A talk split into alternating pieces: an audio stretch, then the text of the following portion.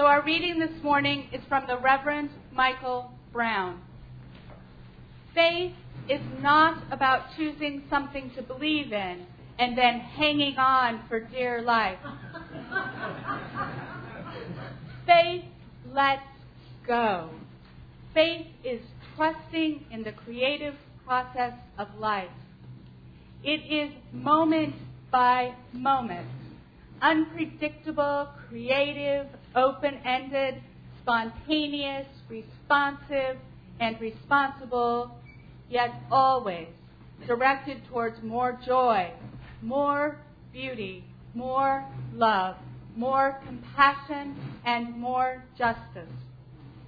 It doesn't need to be written down, and its secret cannot be memorized and recited on demand. The truth is not in the words and not in any formula, but in the experience, in the heart, in the moment by moment response to being alive.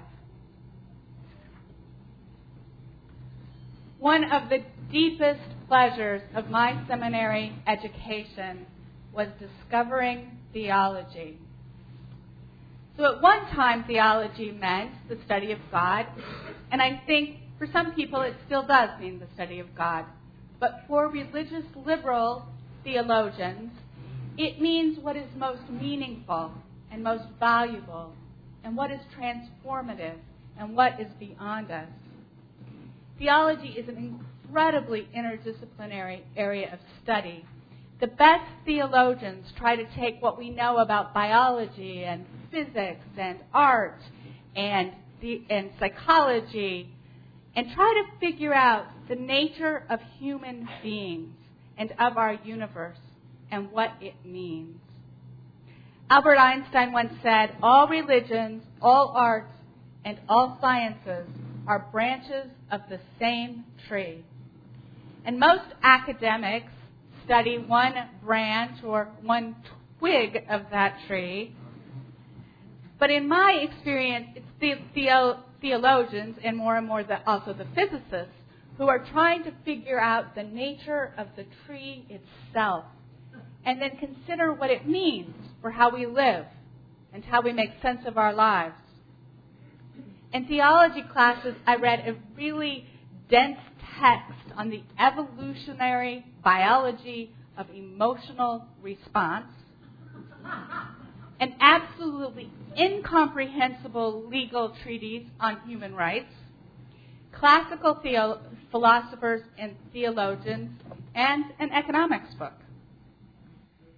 So this morning, what I want to do is share with you one of the pieces of my personal theology. I want to tell you about my religious faith. Now I know the word faith, religious faith, and its cousin belief are challenging words for many Unitarian Universalists. Often we associate the words religious belief with an intellectual certainty that there is a God or that Jesus died for our sins or that there is a hell. We then associate faith with believing in those ideas, even if there is no logical or scientific evidence that they're true. If I believe in a personal God, then I have faith that that God will take care of me. And the most rational among us simply reject such ideas and feel there is little point to discussing the idea of religious faith. However, the word faith with no religious context refers to anything that a person trusts to be true about the world and about life. What a person has faith in guides the decisions they make about how to live. People have faith in all sorts of things, and faith can be based on reason or experience or cultural expectations or tradition. people in our culture often have faith in such ideas as somebody ensured that the airplane we just got on doesn't have mechanical problems. We have faith in the idea that the water that is coming out of our tap is safe. Children and youth will have better, richer lives if they're involved in many structured activities. The scientific method is always the best way to understand the world. And going to college and getting a good job and buying a house and investing in retirement will ensure financial security and thus a good life. All of us, since we are 21st century Americans, have probably had faith or do have faith in all of those propositions. Even though, and we have conducted our lives on those propositions, we make decisions about our lives based on them. However, none of those propositions is always true. It's something we have faith in. The Hebrew word that is translated in modern Bibles as faith doesn't mean belief in something without evidence. It means steadfastness. All of us steadfastly direct our lives by certain ideas that we have faith in. Even if we know that going to college and buying a house doesn't every time ensure a good life, we still direct our lives that way. The same is true with the fact that the water in our taps is safe. We choose to live our ideas, our life by those ideas. We have faith. But what of religious faith? Religious faith, like secular faith, guides the decisions we make about how to live. However, religious faith is focused on what helps us to live value filled lives, what connects us with our communities, and what helps sustain us during times of despair. Religious faith is about what we believe directs our lives towards love and justice and hope. It guides how we live our lives and how we help make the world better. For Christians and Jews and Muslims and some of the people in this room, their religious faith is in God. God is the one who has the power to help steer lives toward love and justice and hope. The faith provides direction to people. It helps people focus on what is most valuable. When life is hard, a person can pray to and trust in God. One can follow religious traditions that have developed methods for closer relationships with God. Modern secular culture and much of Unitarian Universalism teach that what we can have faith in is ourselves. Both teach that it is our actions and our will to influence our actions that direct our living toward what we value most and love and justice and hope. This is what I was taught growing up. That I was ultimately responsible for my own fate and for improving the world. The saving of the earth and ourselves, this implies, is achieved by what each of us is able to do. We have faith in ourselves and our ability to make and act upon good choices. And I think this is partly true. Often I have faith in myself to do the right thing and to make a difference, and I do it. But not always. I cannot always do it. I cannot do all that must be done and often what I can do, I can't do perfectly. If what I have to, if what I can will myself to do is responsible for creating a good life for myself and for the world, then what I do matters tremendously. And it matters much more than what I can deliver. Many times I do not do what I know I should do. I'm sure we've all had this experience. We decide this is it. We're losing some weight. And the next food that goes into our mouth is ice cream.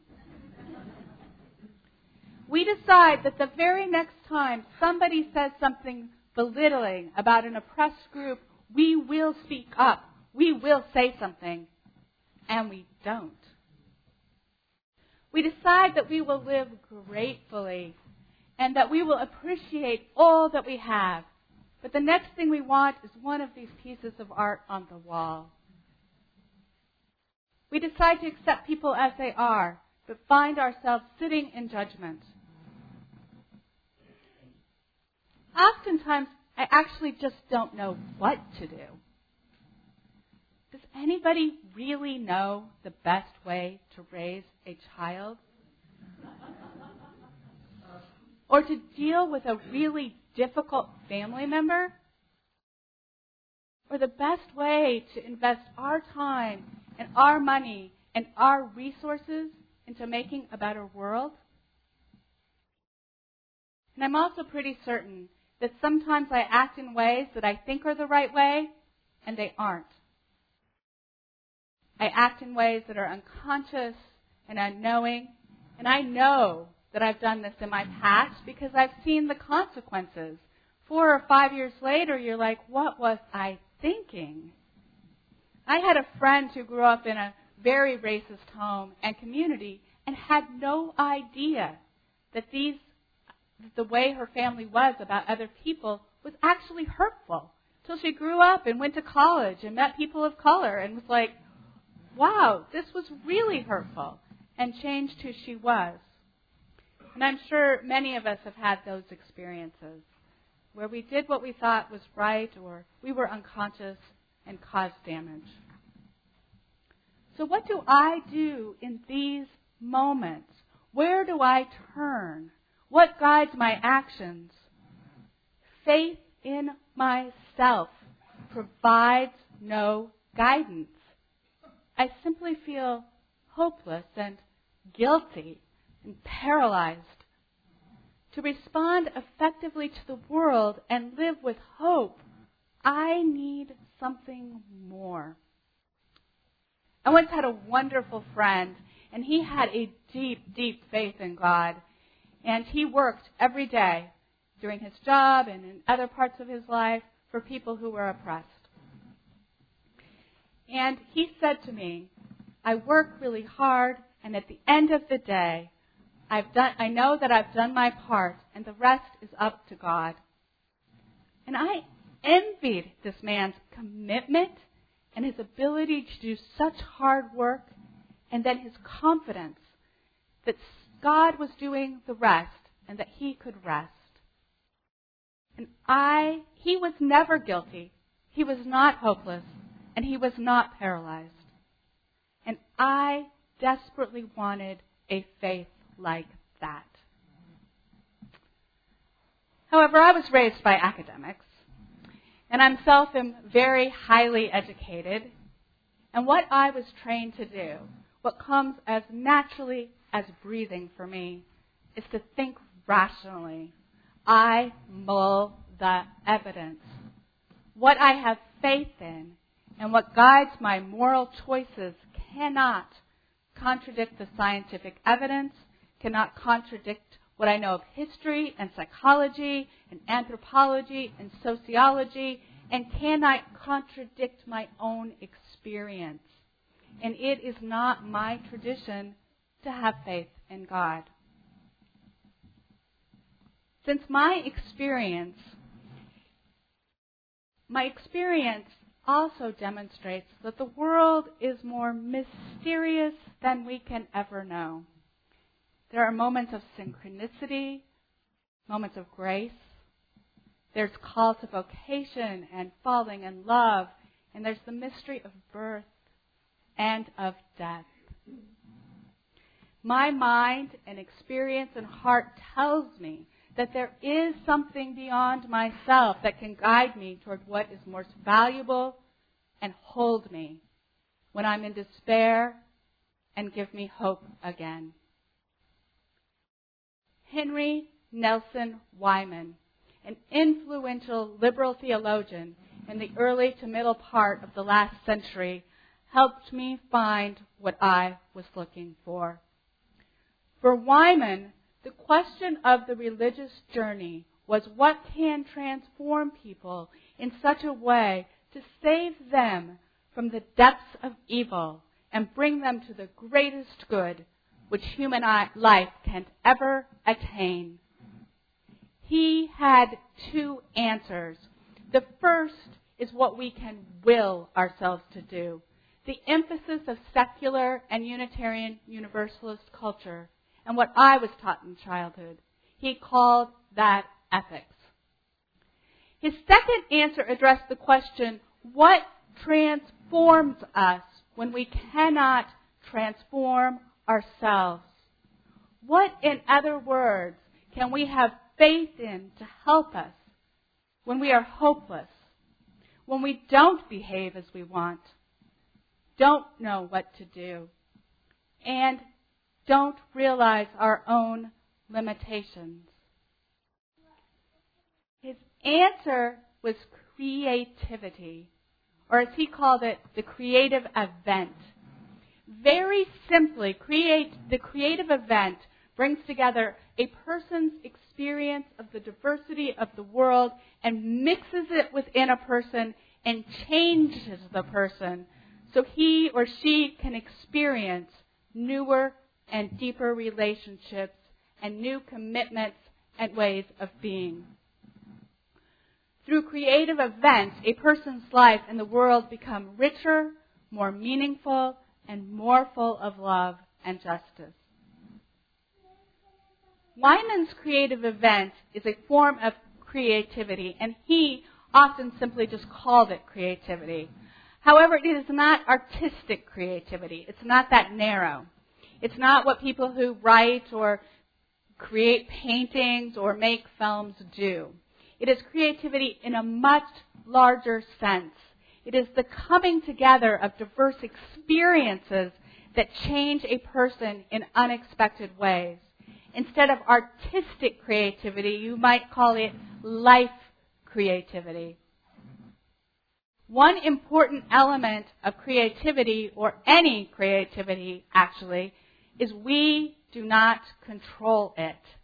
We cannot make the creative event happen through our will or our desire. And we can also not, Wieman says, decide how it will change us.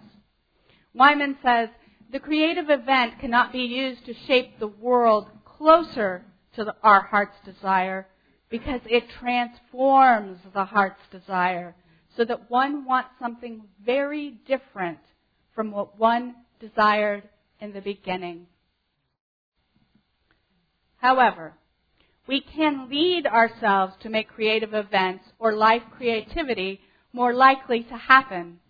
This is similar to artistic creativity.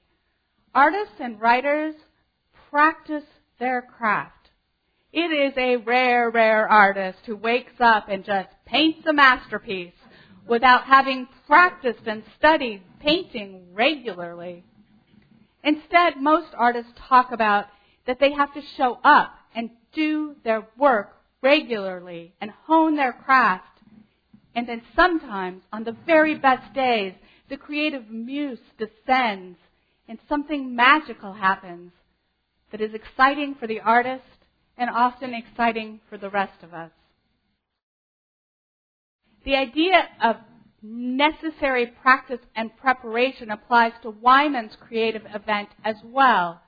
You need to, de- you need to develop skills and attitudes that make the creative event more likely to happen. The primary practice required by Wieman is engagement with the world. He called this the creative interchange. We must reach out beyond our own understanding to listen and appreciate the other.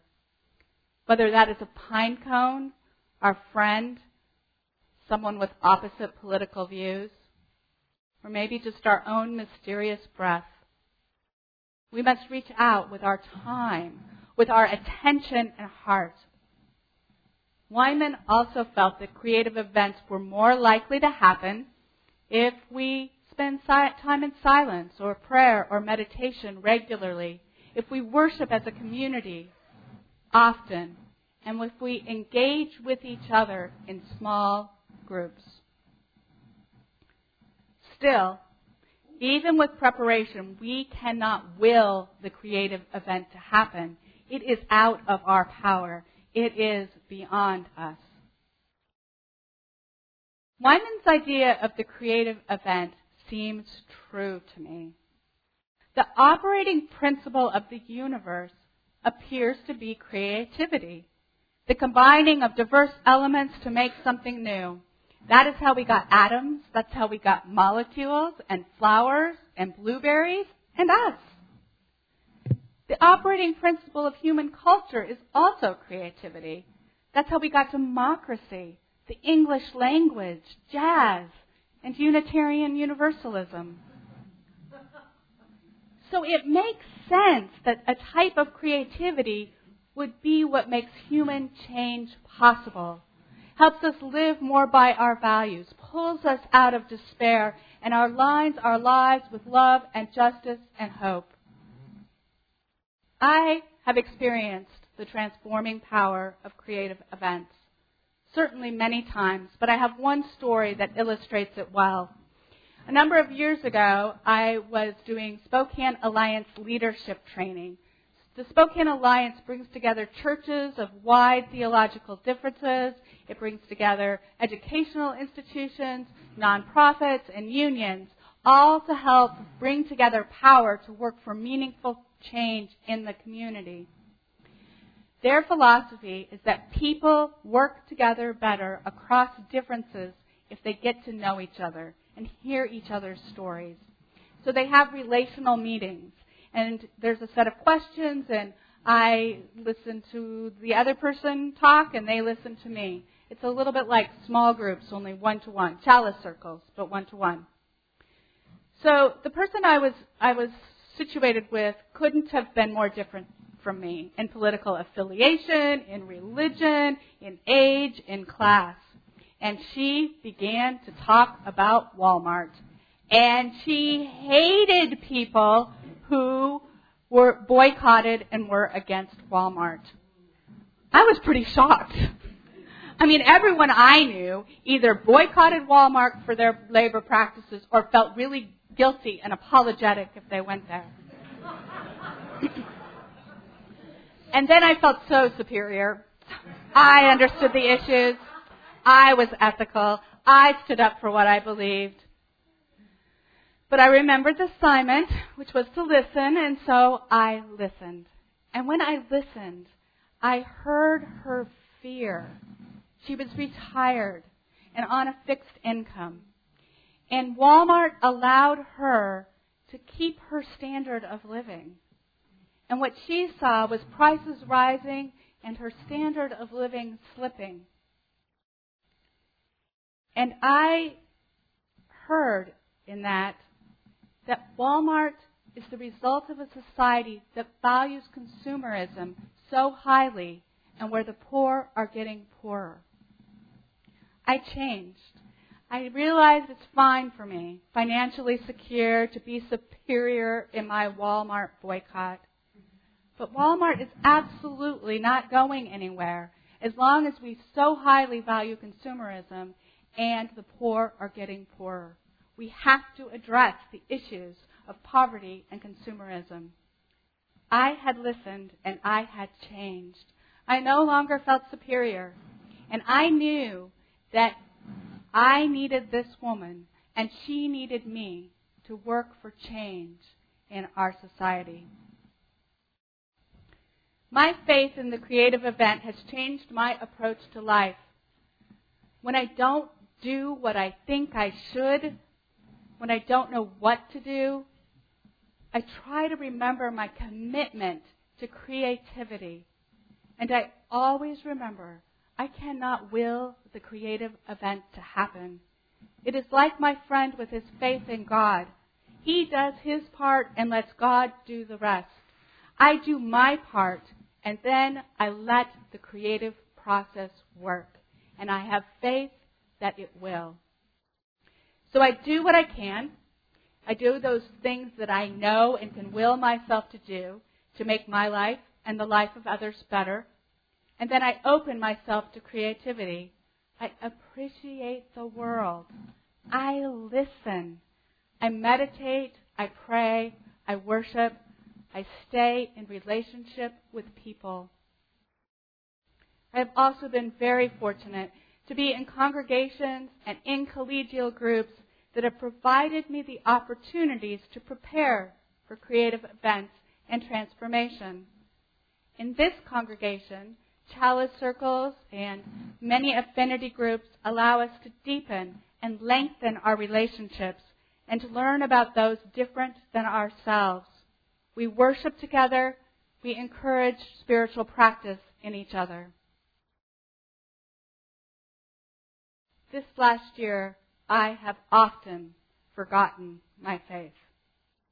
I have felt stunned and horrified so often by natural disasters, by the capacity of human beings to dehumanize, to hate, and to kill, and by a ruling power that appears to be against everything that I am for and for everything that I am against. I have spent so much time wanting to just crawl under a blanket on my couch with my wine and my chocolate and comedies on the television. Or maybe Game of Thrones, where everything is decidedly worse than it is here.